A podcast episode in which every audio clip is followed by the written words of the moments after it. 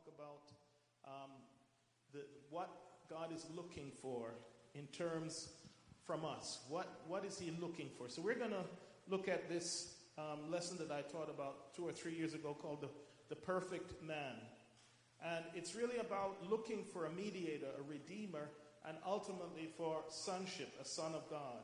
Ephesians four thirteen says, till we all come in the unity of the faith and of the knowledge of the Son of God, unto a perfect man, unto the measure of the stature of the fullness of Christ. You know, the Bible isn't shy about telling us that God, all through creation, has been looking for someone to fill the gap. Uh, from the time that Adam fell, he has been looking for someone who could help mankind get back to where we were. He has been looking for the perfect man.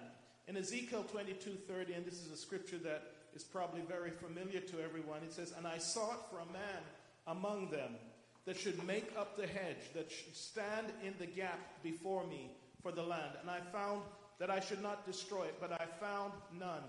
All through biblical history, God has been looking for some good people. Amen. Uh, and he's found several people that have, that have responded. And we're going to look at some of those tonight. Amen. He's been looking at someone who could be the mediator, who could stand in the gap, who could uh, be the go-between. And yet, in the end, he found no man that was able to do that.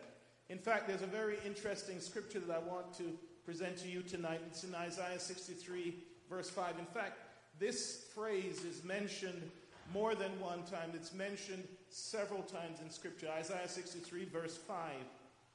It says, "And I looked, and there was none to help. And I wondered that there was none to uphold. Therefore," and I put it in red, "mine own arm brought salvation." I want you to, to focus on that for a minute. It said, "Mine own arm brought salvation unto me." Amen.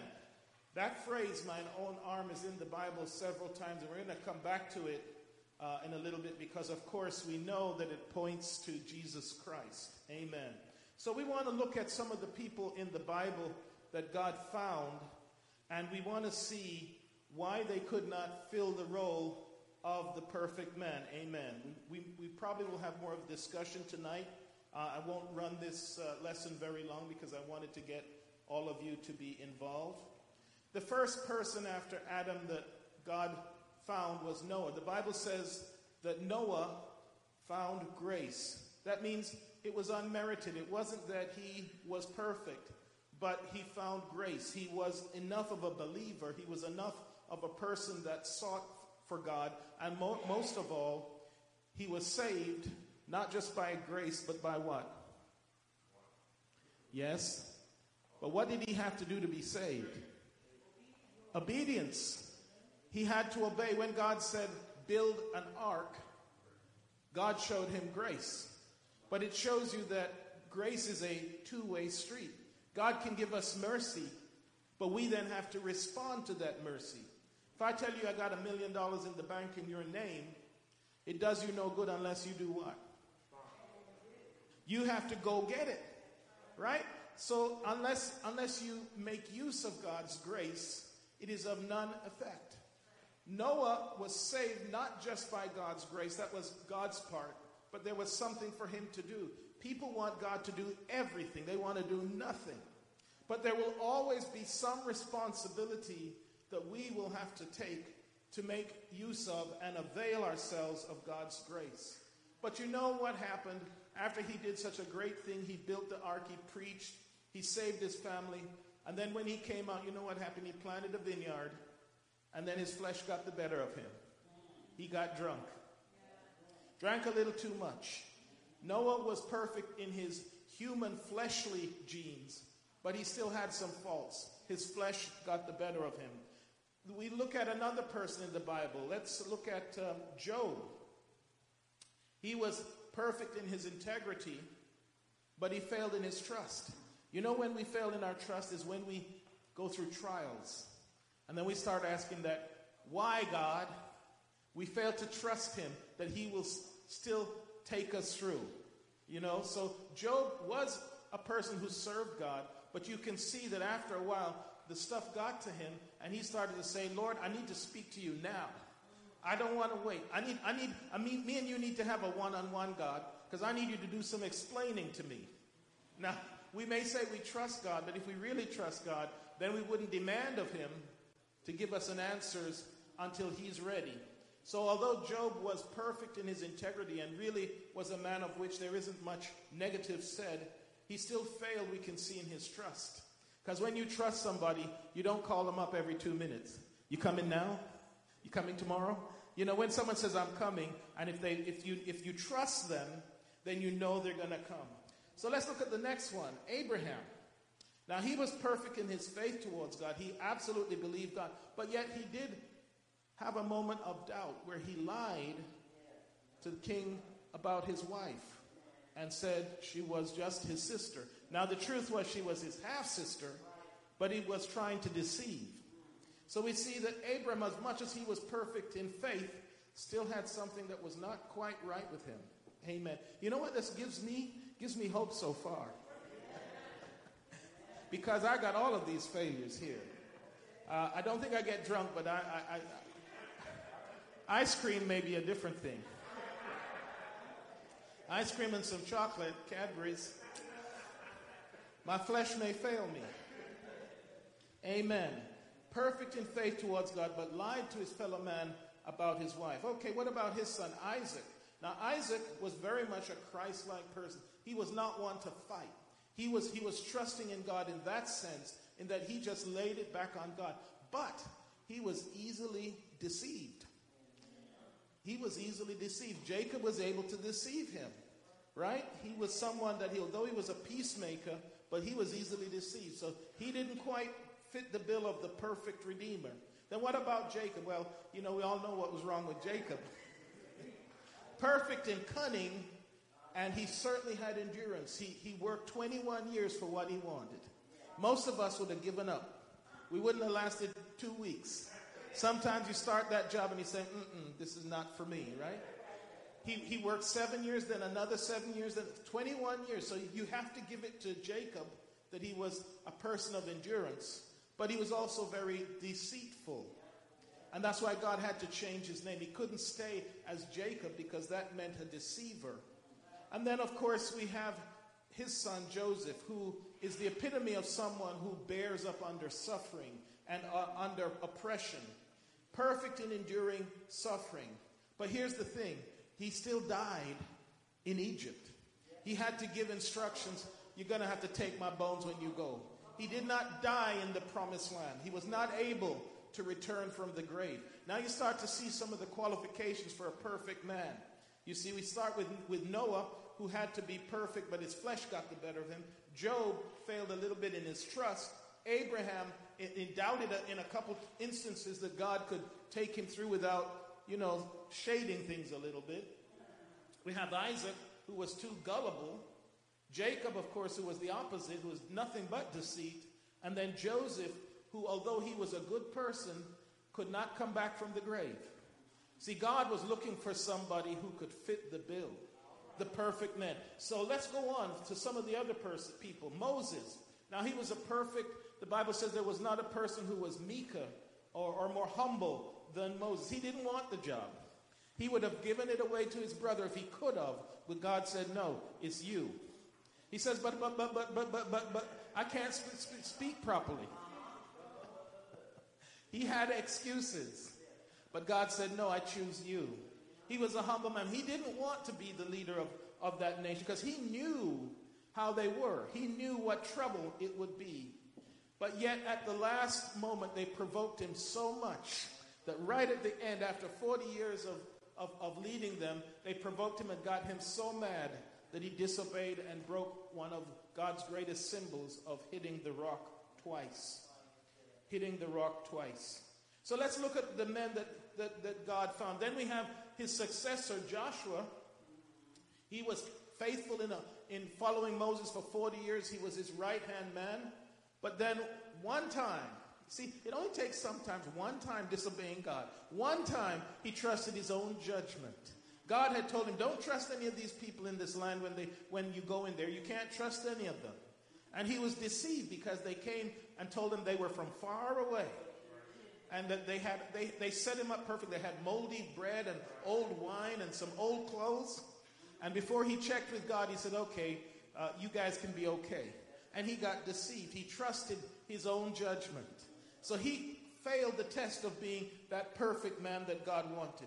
Then we have Samson, perfect in physical strength. Perfect in physical strength. In fact, his very name means like the sun. But then he failed in keeping what God had given him secret. You can't blab to the devil, because he's looking for, to find your secret. He's looking to find a way to deceive you. He's looking to find where you, in lieth your strength. Boy, I know he's got some of our numbers. He, he's looking to see, where does your strength, why do you keep coming to church? Even when you go through all this suffering, why do you still believe? He's looking to wear you down. He's looking to find your weakness. He's looking for you to tell him what the secret of your strength is. Samson failed. But God was merciful. He, he, his hair regrew. So we see Samson wasn't the perfect man. Then we have Samuel, who was called by God from a little child. And he was great at listening to God. Hear, Lord, thy servant heareth. Speak, Lord, thy servant heareth. But then he had this one blind spot, that he did not look after his children. And they turned out to be a mess and started deceiving the people and, and, and, and taking bribes. Isn't it strange? We can have all these people, and yet all of them had little, little flaws. Yet God still used them. God still used them. And then we have probably one of the greatest failures of all, who was Saul. He looked every inch like a king, head and shoulders above everyone, was a warrior, perfect in the attributes of kingship. But then he failed in pride and impatience. Ooh, it's got me there. I'm really impatient. When I want something done, I want it now. You know, but there's something that the Bible says, they that wait upon the Lord. Sometimes God has got something for you, but you have to learn to wait upon it.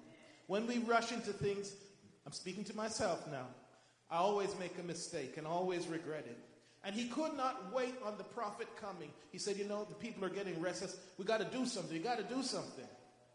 And then he went and made a mistake and acted in the role that God had not called him. So we see that Saul was not the perfect person. He looked physically like a king. He had all the attributes of kingship, but there were some things that were still defective in his character. And then, of course, we come to one of the greatest of all. Anyone know who that is after Saul? David. David. Perfect, right? In, in his heart relationship. The Bible says he's a man after God's own heart. You can't almost get a better definition. But again, he then failed to control his flesh. The one time he stayed home and, and trusted in his own uh, thought. Well, no, I don't have to go to battle. Uh, Job, is, the army has got this. And then he, he, he went up onto his roof, and you know the rest of the story. Can you see all these people that God called and how, how God used them? And yet still, each one of them, they were far from perfect. They were imperfect characters. That's why there is still hope for me and you. And then after David, here comes Solomon. Perfect in wisdom. God made him the wisest man, the Bible says, that ever lived. You'd think, okay, there's no way he can mess up. There's no way he can go wrong, because God has made him superhuman wise. You know what that tells us? That human wisdom is still nothing. Human wisdom is still foolishness when compared to God. Because the Bible says he was the wisest person out. In fact, people came from far and wide just to hear his speeches, to hear his judgment. But when it came to it, he thought he could outsmart the devil through his own wisdom. He thought, you know what I'll do? I'll marry all these women of all these nations around me, and I really won't care about what they're doing, but we'll have peace. And I'll know better that their gods that they're worshiping are false gods, but I'm just going to do that, and it'll be okay. He thought he could out-deceive the devil. But of course, you know what the Bible says? After many years, they turned his heart. They turned his heart. Don't try and fight the devil by yourself. Don't try and outsmart him. You see the people in this in this list here, all of them tried to do things one time, just one time sometimes. One time they try to do things in their own strength. So we see that none of these people, and we could go on all the way through the Bible, all these characters, in fact, many of them the Bible speak as, speaks about in Hebrews as heroes of faith. Because they did believe, but they still had little weaknesses, little things that the devil was able to use to get some victory over them. So let's look at the, the qualities that God was looking for. When we, when we think of Noah, it was because he was perfect in his lineage. His line had been uncorrupted. When we think of Abraham, we think of the father of faith, perfect in faith. When we think of meekness, Isaac. When we think of endurance, Jacob, twenty-one years. When we think of Joseph, suffering, being being thrown into prison and then uh, lied upon as, by, um, by Potiphar's wife, sold as a slave. When we think about Moses, we think of someone who was perfect in communion. He had a face-to-face, imagine that, face-to-face with God. And still, at the last minute, he had someone provoke him. I told you this story one time when I was about three or four, and my dad bet me I couldn't couldn't keep quiet for an hour. And he won. I told you that story, right? I don't know. This this is streaming, so it doesn't probably doesn't sound good. I was watching him cook some food in the kitchen, and for some reason, I blurted out chicken neck. I don't know why. They, I saw him cutting up this. Then he looked at me, and I go, oh, dear. I was imperfect. I could not keep my mouth closed. Samuel was perfect in listening. Saul, perfect in, in kingship, in, the, in his kingship appearance. David, perfect in heart. Solomon, perfect in wisdom. This is what God was looking for, but he could not find it in any one person. Romans three ten says, as it is written, there is none righteous, no, not one. Yet God used these imperfect people. You know what this tells me? God can use us. Us. He can use us as long as we don't give up, as long as we turn over every part of ourselves to him. Psalms fourteen two says, the Lord looked down from heaven upon the children of men to see if there were any that did understand and seek God. They are all gone aside. They are altogether become filthy. There is none that doeth good. No, not one. The Bible says our righteousness is as filthy rags. Our best is still a failure if we compare ourselves with God. See, this is what Solomon's problem. His own smarts and uh, wisdom corrupted himself. Same thing happened to Satan, right? His own beauty, the Bible said, corrupted himself. He thought he was so brilliant, so spectacular, that he should be God. You know, you can, you can deceive yourself. That's the worst kind of deception. When you look in the mirror and think you're something, when you're nothing. You see, none of those people were righteous, but during their lifetimes, God gave them righteousness. It says about Abraham that God declared him righteous. Psalm thirty-two verse one says, blessed is he whose transgression is forgiven, whose sin is covered. Blessed is the man unto whom the Lord imputeth not iniquity, and in whose spirit there is no guile. Blessed is the man, Romans four eight, whom the Lord will not impute sin. Now that sounds awesome, doesn't it? When we come to Christ, it's not because we are perfect. It's because he's perfect. Amen. It's because of what we just celebrated, his death and resurrection, that we can come to him. In the Old Testament, if you look at all of the stipulations for a, a priest, uh, probably a lot of us wouldn't, wouldn't make the cut. You had to be a physically perfect specimen. You couldn't have any defects, no pimples, no warts, no broken nose, no crooked back, they said. You had to be a perfect specimen even to come and act as a priest.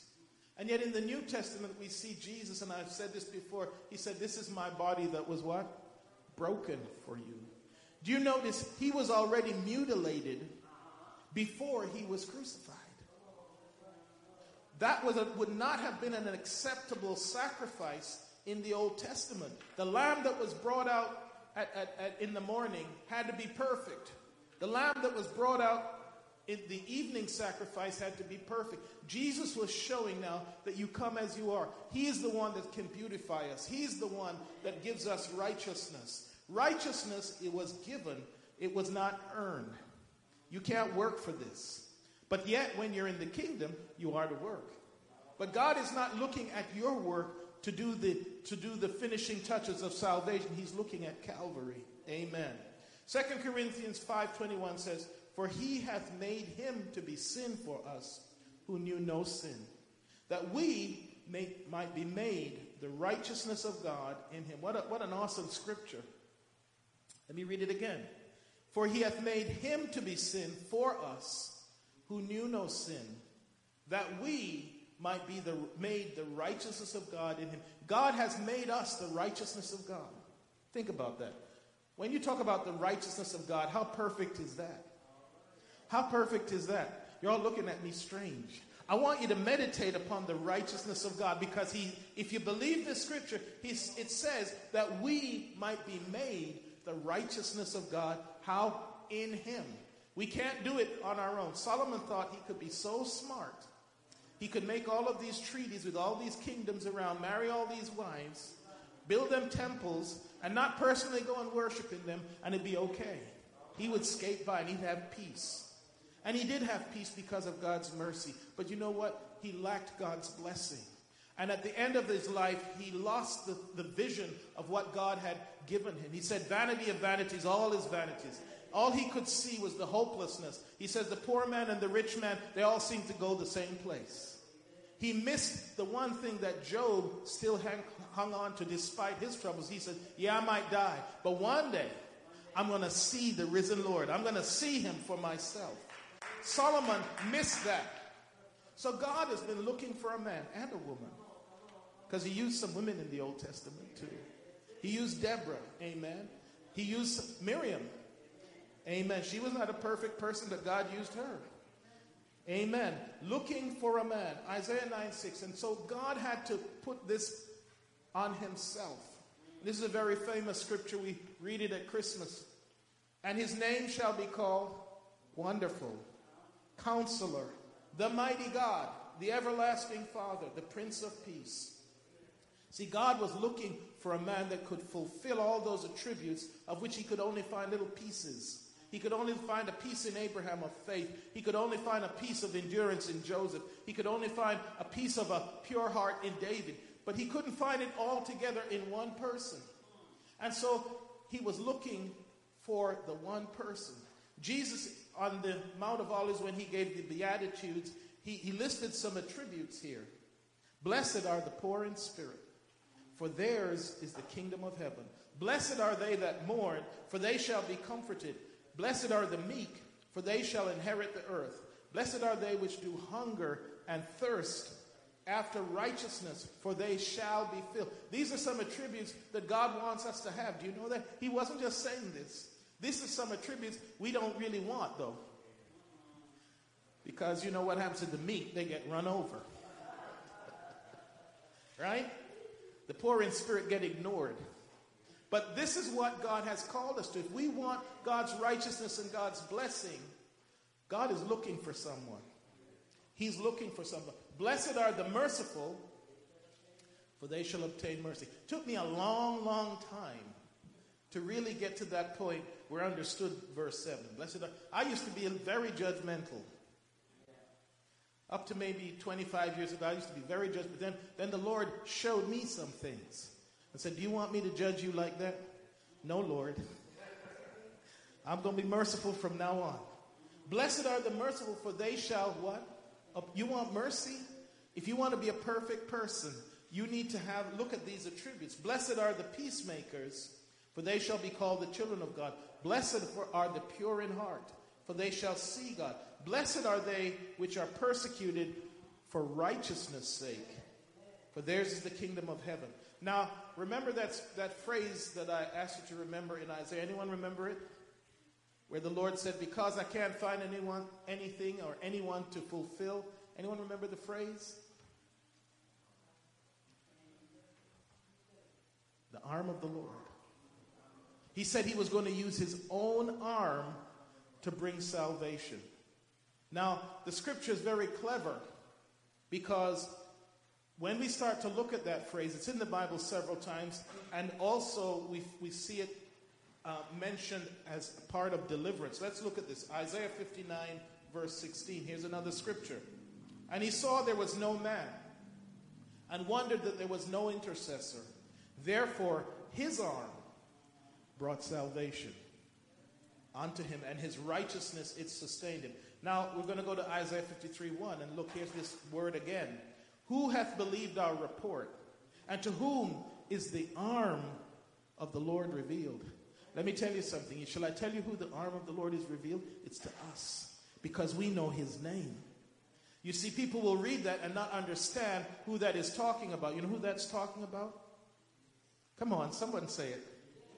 Let's shout it out. That's weak. Come on, who is that talking about? Amen. You understand that this is a revelation, what I'm reading to you? Many people tonight do not understand that the arm of the Lord is Jesus. Who hath believed our report? To whom is the arm of the Lord revealed? It's revealed to you, and it's revealed to me. Because it goes on in that same chapter, chapter Isaiah fifty-three, is the, is the, is the pinnacle verse, or sorry, the pinnacle chapter in the Old Testament that talks about the suffering that Jesus went through. Let's read it. He is despised and rejected of men, a man of sorrows and acquainted with grief, yet he is still the arm of the Lord. This is the point. And we hid, as it were, our faces from him. He was despised, and we esteemed him not. Surely he hath borne our griefs. Can you believe that? Can you say surely? Surely. Say it like you mean it. Surely. He hath borne our griefs and carried our sorrows, yet we did esteem him stricken and smitten of God and afflicted. See, that whole chapter is about Jesus, and it starts off by explaining who the arm of the Lord is. Anytime you see that about the arm of the Lord, you now know it is speaking about Jesus. His arm brought salvation. There is no other salvation except through Jesus.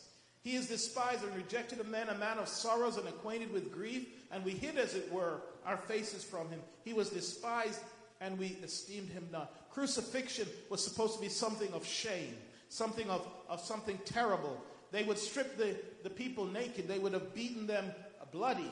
Surely he hath borne our griefs and carried our sorrows, yet we did esteem him stricken, smitten of God, and afflicted. But he was wounded for our transgressions. This is how we become perfected.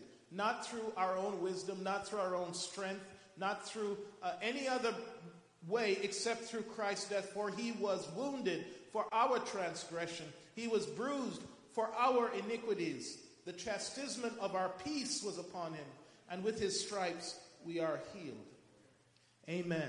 Now, I could show you some more scriptures. I want to show you just one more scripture, then we're going to try and bring this all together here. In Jeremiah thirty-two seventeen, Ah, the Lord said, the Lord God, it is you who have made the heavens and the earth by your great power and by your outstretched arm.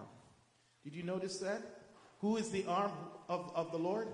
Jesus. Remember now what it said in John one one. In the beginning was the Word, and the Word was with God, and the Word was God. It says, and the earth by your great power and by your outstretched arm. Nothing is too hard for you. Do we believe that? I want to say something, but I'll have to wait. God did a miracle today. I'll tell you about it later. Nothing is too hard for you. You brought your people, Israel, out of the land of Egypt with signs and wonders, with a strong hand and an outstretched arm. You know, when Peter was in the boat and he saw Jesus on the water, you know what he asked him? Bid you, bid me come to you. I mean, you know what I believe? The Bible doesn't say, but I believe Jesus stretched out his hand. I believe Jesus stretched out his hand. When Jesus stretches out his hand to you, you are saved. You are delivered. With a strong hand, an outstretched arm, and with great terror. He made sure the Egyptians knew that they should have never messed with them people. He made sure that they learned never to go against Jehovah. With a strong hand and an outstretched arm and with great terror. I tell you, if you're a child of the King, you don't have to worry about people coming against you. They're the ones who need to be worried. They're the ones who need to be worried. Bible in Matthew eighteen says, Jesus says, don't mess with one of my little ones. Don't you know? Aren't you aware that their guardian angels always behold the face of my Father? Don't you know that? You, you have nothing to be worried about if someone comes against you. The Bible says, no weapon formed against us shall prosper. The trouble with us is we, we lack faith. We lack trust. We start to panic. We start to um, fail God in, in, in, in denying what he has promised us. But with a strong hand and an outstretched arm and with great terror. You understand that God let Pharaoh keep resisting him so that he could demonstrate his greatness and his power. Pharaoh didn't want to, so God said, okay, if that's the way, way you're going to make it, we're going to make this the hard way. We can do this the easy way, or we can do this the hard way. And if that's the way you're going, all right, I'm going to show you what I can do. Don't tempt God to show what he can do. Because with a strong hand and an outstretched arm, he let the people of Israel come out of Egypt. So God then became man to enable us to reach this perfection. He used all these people who were not perfect and showed that there was nobody, no human being who met the full requirements. Each one had little pieces. Maybe if you could put them all together, then you'd have had Jesus. But by themselves, each one even had a physical strength, physical um, wisdom. And, and, and, and in, in Saul's case, he looked like a king. But then he failed. So God had to come to reveal God's true character and nature, because every one of them failed. Moses failed. Joshua failed. Solomon failed. David failed. Abraham failed. Name one that did not fail and you'll be hard pushed. We'll, we'll talk about that in a minute. And the reason that he came was to enable the restoration of the spirit covering, because that's the only way we truly come back to be a son of God. And to create new sons of God, to restore dominion to the sons of God, so that one day we'll be able to order the winds and the waves, you stay right there. I absolutely believe that, because we will be given back the dominion that Adam lost. And then to be the perfect mediator until the redemption of the body. Right now, according to Hebrews nine, the Bible says that Jesus is entered into the heavenly tabernacle. It says there to appear before God on our behalf. Amen. It's not that I'm perfect, but my day of atonement is still right here. I, I have been declared perfect. There's nothing you can do about that. You know, in the legal system, they have this thing called double jeopardy. Once you've been tried for something, you can't be tried for it again. You need to tell Satan that he needs to learn up something here. Jesus already declared me innocent. You can't come back and accuse me again, because the case has been dismissed. You see, not my perfection, but his perfection. Because as we've said so many times, when he said it is finished, it was truly finished. The Bible says when he comes back again, he is not coming back to deal with sin. Sin was dealt with two thousand years ago, to be the perfect mediator until we get the new bodies. See, the only thing we're waiting for now is the new body. As you get older, you know that. As you get older, you know that those knee joints and hip joints and all them joints uh, don't work as they used to do. Uh, all we're waiting for now is the new body. You ever you ever seen some pictures of some people you thought were always old, and you saw some picture when they were in their twenties, you go, wow, they were really something. Amen. It catches up to you. But the Bible says in Romans, the whole creation groaneth and travaileth in pain together. We're waiting now for what? The redemption of the body. That's the last piece of this puzzle that is, we're waiting for. And then it's going to happen. The Bible says that we shall all be changed in a moment, in the twinkling of an eye. So God had to become man because he sought for all these men. And every one of them had a flaw. All of them had something that was not quite enough to be the mediator, the go-between. Moses, for many years, for forty, thirty-nine years almost, was the go-between. He, he, every time God was saying, you know, move out the way, Moses, I'm going to destroy these people. He said, please, God, don't do that. And he was the mediator. But there was one time they pushed him so far that he would have said, okay, go ahead, God, just have at them. Have at them. He got so mad that he struck the rock twice, breaking the symbol that Jesus was only crucified once. And that's why God said, because of that, Moses, I can't have you go in to the promised land. And the last reason he came was to destroy the works of the devil. To destroy the works of the devil. Name me some works of the devil. Sickness? Yeah. Financial trouble? Yeah. Because Adam had no financial trouble. You know that. He didn't have a mortgage. He didn't. There was no financial trouble in the Garden of Eden. So I, I put that as a work of the devil. Amen. Name some works of the devil, because pride,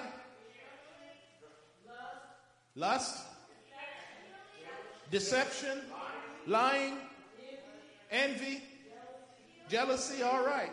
All right. All of them. Jesus came to destroy the works of the devil. Amen. God's perfection, then, how, how is this perfection made known to us? How do we know this? It's in his actions. It's because, as John three sixteen says, what? God so loved the world that he gave. Sometimes we think we understand that, and sometimes it just seems like a verse, some words.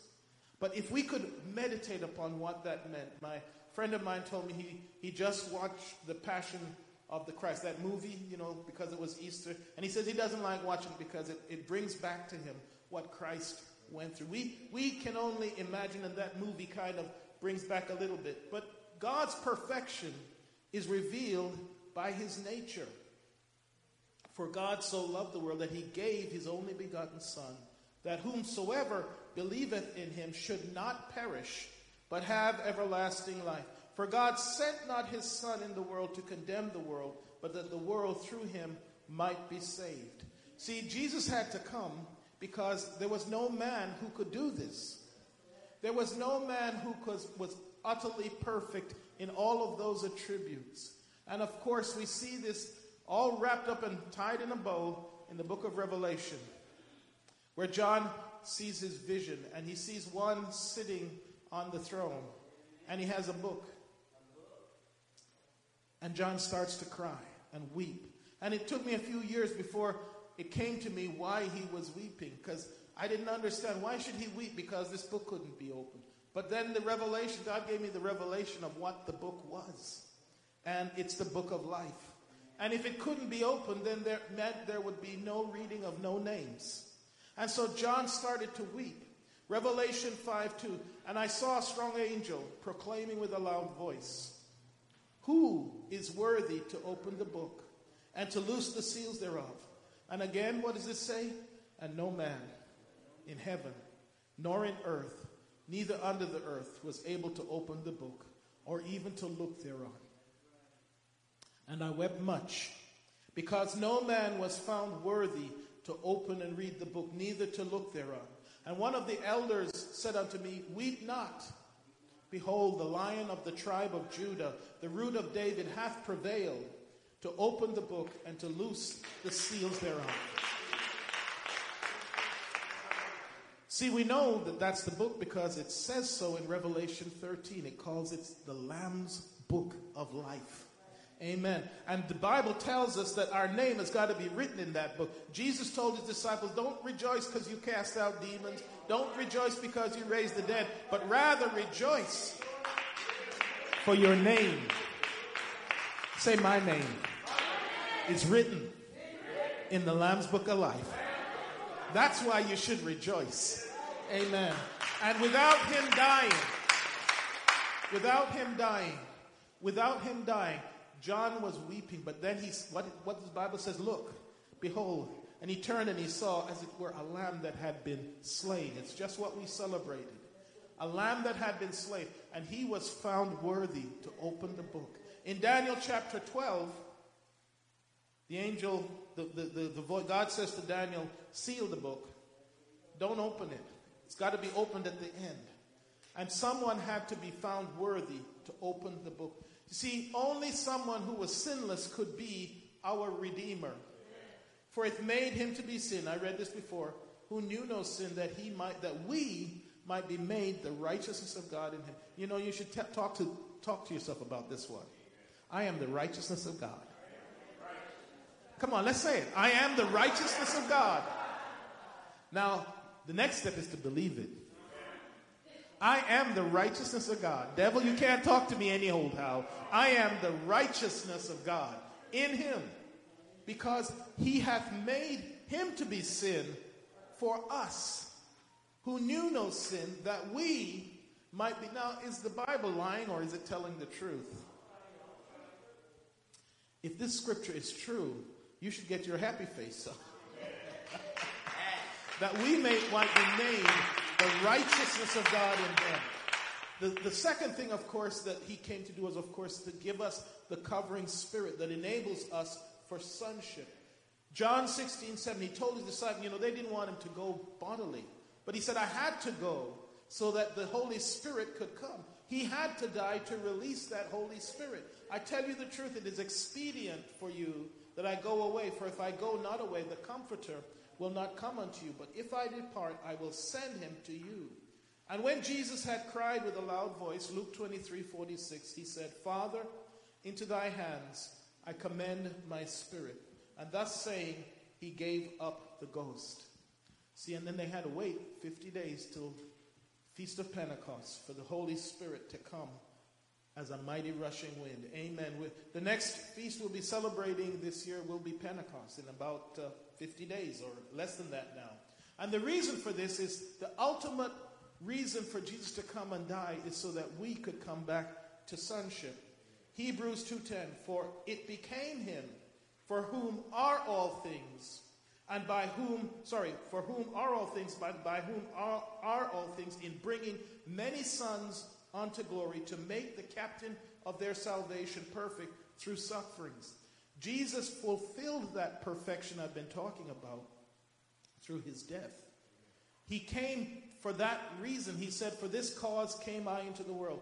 And then John one twelve says, but as many as received him, to them gave he power to become the sons of God. That's what we're doing right now. We're in the journey becoming. And one day when we get that last transformation, when, when that body gets changed in the twinkling of an eye, and the Bible says that when we see him, we shall be like him, for we shall see him as he is, even to them that believe on his name. And then when we get that sonship and that perfection is fulfilled, we will receive back the dominion. Blessed and holy is he that hath part in the first resurrection. On such the second death hath no power. But they shall be priests of God and of Christ, and shall reign with him a thousand years. And this is the scripture that tells it all. It says, Psalms one fifteen, sixteen, The heavens, the heaven, even the heavens are the Lord's, but the earth hath he given to the children of men. This is the inheritance that Satan stole. This is the dominion that he took away. This is what he came and, you know, it's like someone who broke into your house, stole all your stuff, and then came back and tried to sell it to you. That's exactly what Satan has done. Broke into your house, took all your stuff, and came back a week later like he don't know who you are. And he says to Jesus, listen, I got a deal for you here. Come here, look at this. Look. Bow down and I'll give you all this stuff back. Jesus said, no deal. You know what? I'm going to come and take it from you. I'm coming taking it from you. Satan talks like he, he, he, he works with a fence, you know. He says, because it's all been delivered to me. Somebody broke into the house and he gave it to me. And now I'm trying to sell it to you back, Jesus. Just bow down and worship me. Jesus said, no, no, no. Just give it about three years. I'm coming to get it back.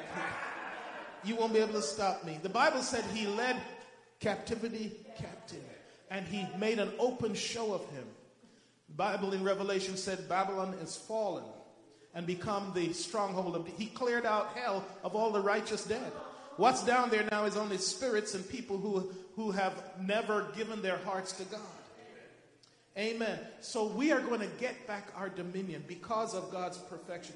And of course, the last reason is to be our mediator. As I said, for this cause, he is a mediator, Hebrews nine fifteen, of the new covenant, that by means of his death, for the redemption of the transgressions that were under the first testament, they which are called, they which are called might receive the promise of eternal inheritance.